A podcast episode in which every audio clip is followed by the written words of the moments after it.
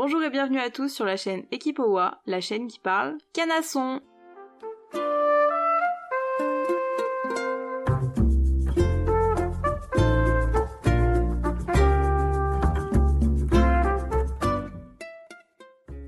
Aujourd'hui, je vous propose un contenu un peu plus léger dans lequel on va remonter le temps pour comprendre les secrets des chevaux au cinéma. C'est vrai qu'on a tous déjà rêvé en regardant des films de chevaux comme Crin Blanc, Japlou, Flicka et j'en passe. Après, certains nous font surtout bien marrer, mais bon, on citera pas de nom. Bref, quoi qu'il en soit, on s'est tous déjà posé des questions par rapport à l'utilisation des chevaux au cinéma. Par exemple, s'il y a des doublures, comment la cascade se faisait avant les effets spéciaux, etc. Et c'est à ça que je vais répondre juste après. Alors on va faire ça en deux parties. Tout d'abord, on va voir les origines du cinéma qui sont finalement très liées aux chevaux. Et en deuxième partie, on verra l'histoire des chevaux au cinéma de manière plus précise. Donc déjà, grand 1, l'origine du cinéma. Je viens de vous dire que le cheval était à l'origine du cinéma. Alors ok, pourquoi, comment, c'est quoi les bails, on va voir ça. Tout part d'un tableau de Théodore Géricault, intitulé Course de chevaux à Epsom, le derby de 1821, que je vous mets juste ici. Sur ce tableau, comme vous pouvez le voir, les chevaux n'ont aucun membre sur le sol et sont représentés comme s'ils volaient en phase d'extension. Bon, c'est vrai qu'en tant que cavalier qui avons une note galop 3, entendre dire qu'un cheval ne touche plus le sol durant une phase de galop, ça nous surprend pas tellement. Mais bon, là, c'est quand même pas la bonne phase, et on peut se dire que Théodore avait pas dû regarder beaucoup de chevaux avant de peindre cela. Toujours est-il que ça, ça faisait débat à l'époque. Et vas-y que je dis que les chevaux volent pas, et gneu que si, bref, c'était la merde. Et cette histoire a fini par titiller la curiosité de Jules Marais, un médecin français passionné par le mouvement, qui faisait des tests sur l'homme, les oiseaux et les chevaux pour étudier leur circulation sanguine pendant les déplacements. Donc Marais, notre petit bonhomme, a donc voulu répondre à la fameuse question est-ce que les chevaux se détachent du sol à un moment donné au galop ou non? Pour ce faire, il a tout simplement pris un cheval, a posé des boules en caoutchouc sous ses sabots et a regardé ce qui se passait. Quand le cheval frappait le sol, la compression des boules en caoutchouc chassait l'air dans l'instrument enregistreur, et dès que le pied se levait, la boule reprenait sa forme et l'air rentrait à nouveau.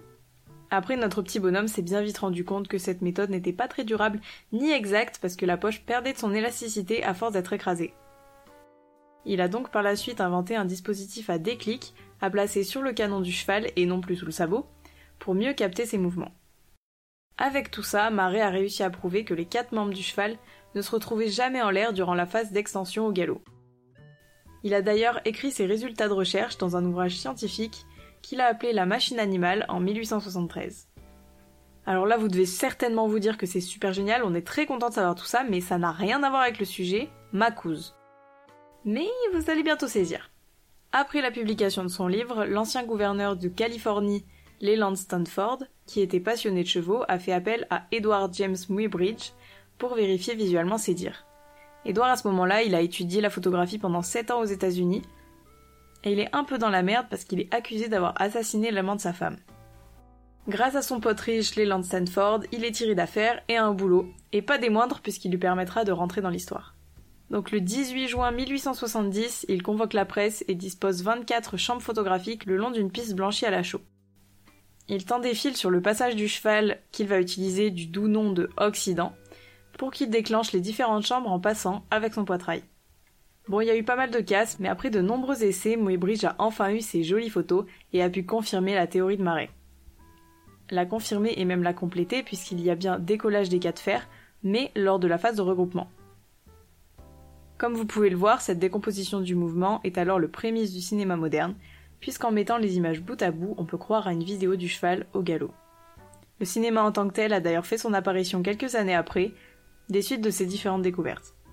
Donc maintenant on va pouvoir rentrer dans le vif du sujet, la deuxième partie, soit les chevaux au cinéma dans l'histoire. Après l'invention et la démocratisation du cinéma, les chevaux ont directement été utilisés comme des acteurs. Déjà parce qu'ils sont trop bégés, ensuite parce qu'ils sont puissants et peuvent être utilisés pour des cascades trop stylax. La quête du spectaculaire c'était l'unique but à l'époque, et vous vous imaginez bien que les effets spéciaux étaient alors inconnus.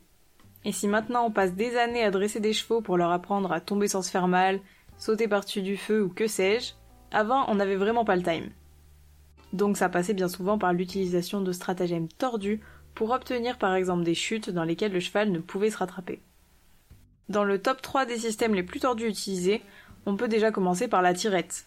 C'était tout simplement des entraves posées sur les antérieurs du cheval, reliées au cavalier par un câble. Quand il le décidait, le cavalier tirait le câble, ce qui repliait les antérieurs du cheval sous son poitrail, sans qu'il ne puisse rien faire, et tombe. Ensuite, on a la trabonne. La trabonne, c'était une tirette reliée à un câble fixé au sol. Au fur et à mesure que le cheval s'éloignait du point d'ancrage, le câble se déroulait et au bout de course, c'était la chute. Et une des pires, je pense, c'était la fosse, c'est tout simplement une tranchée camouflée dans laquelle les chevaux tombaient parce qu'ils ne voyaient pas le trou. Et donc tout ce beau monde a continué comme ça jusqu'en 1939 où c'est le scandale.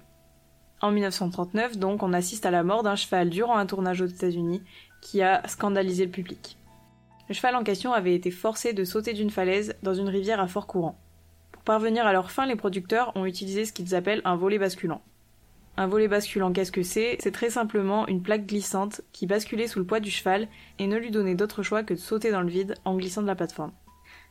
Cette année-là, l'association American Human Association a enfin eu le droit de gérer les mauvais traitements des animaux dans les films américains et notamment les westerns, qui étaient les plus mauvais élèves en termes de bien-être animal. Seulement en 1966, l'obligation d'adhérer à cette association a cessé, et ce jusqu'à 1972. Et jusqu'à 1972, d'autres animaux ont encore subi les sévices de producteurs peu scrupuleux. Pour vous donner un exemple relativement connu, sachez que près de 100 chevaux ont trouvé la mort pendant le tournage du film Ben Hur. En 1972, l'association dont on a parlé tout à l'heure a repris son pouvoir de régulation aux États-Unis et a instauré la mention Aucun animal n'a été blessé durant ce tournage, qu'on connaît tous. Cette mention n'est pas obligatoire, mais les diffuseurs y sont attentifs car il a un impact direct sur l'appréciation du public. Des mauvais traitements ont bien évidemment continué derrière et continuent encore, et une simple recherche Google vous le prouvera, mais comme ils font souvent très rapidement scandale, les producteurs les limitent au possible. Je fais juste une petite précision pour dire qu'on a évoqué surtout le cas des États-Unis dans la deuxième partie parce qu'Hollywood ça reste la plus grande production de films au monde et que c'est souvent là-bas que se situaient les plus gros problèmes. Aujourd'hui, on peut dire que la relation avec les animaux dans des productions comme Heartland ou Horse Whisperer sont beaucoup plus à l'honneur et ce pour notre plus grand bonheur. Voilà, on en a fini avec ce tour d'horizon de l'histoire des chevaux au cinéma. On continuera certainement dans une partie 2 pour regarder un peu l'actualité des chevaux au cinéma, le dressage des chevaux de cinéma, etc.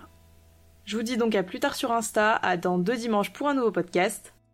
N'hésitez pas à mettre un post blow si ça vous a plu et vous abonner parce que ce serait vraiment trop chouette. Je vous invite également à aller voir les liens en barre d'infos parce qu'ils sont plutôt sympatoches et que ça permet d'approfondir un peu tout ce qu'on a dit. Allez, bisettes les loulous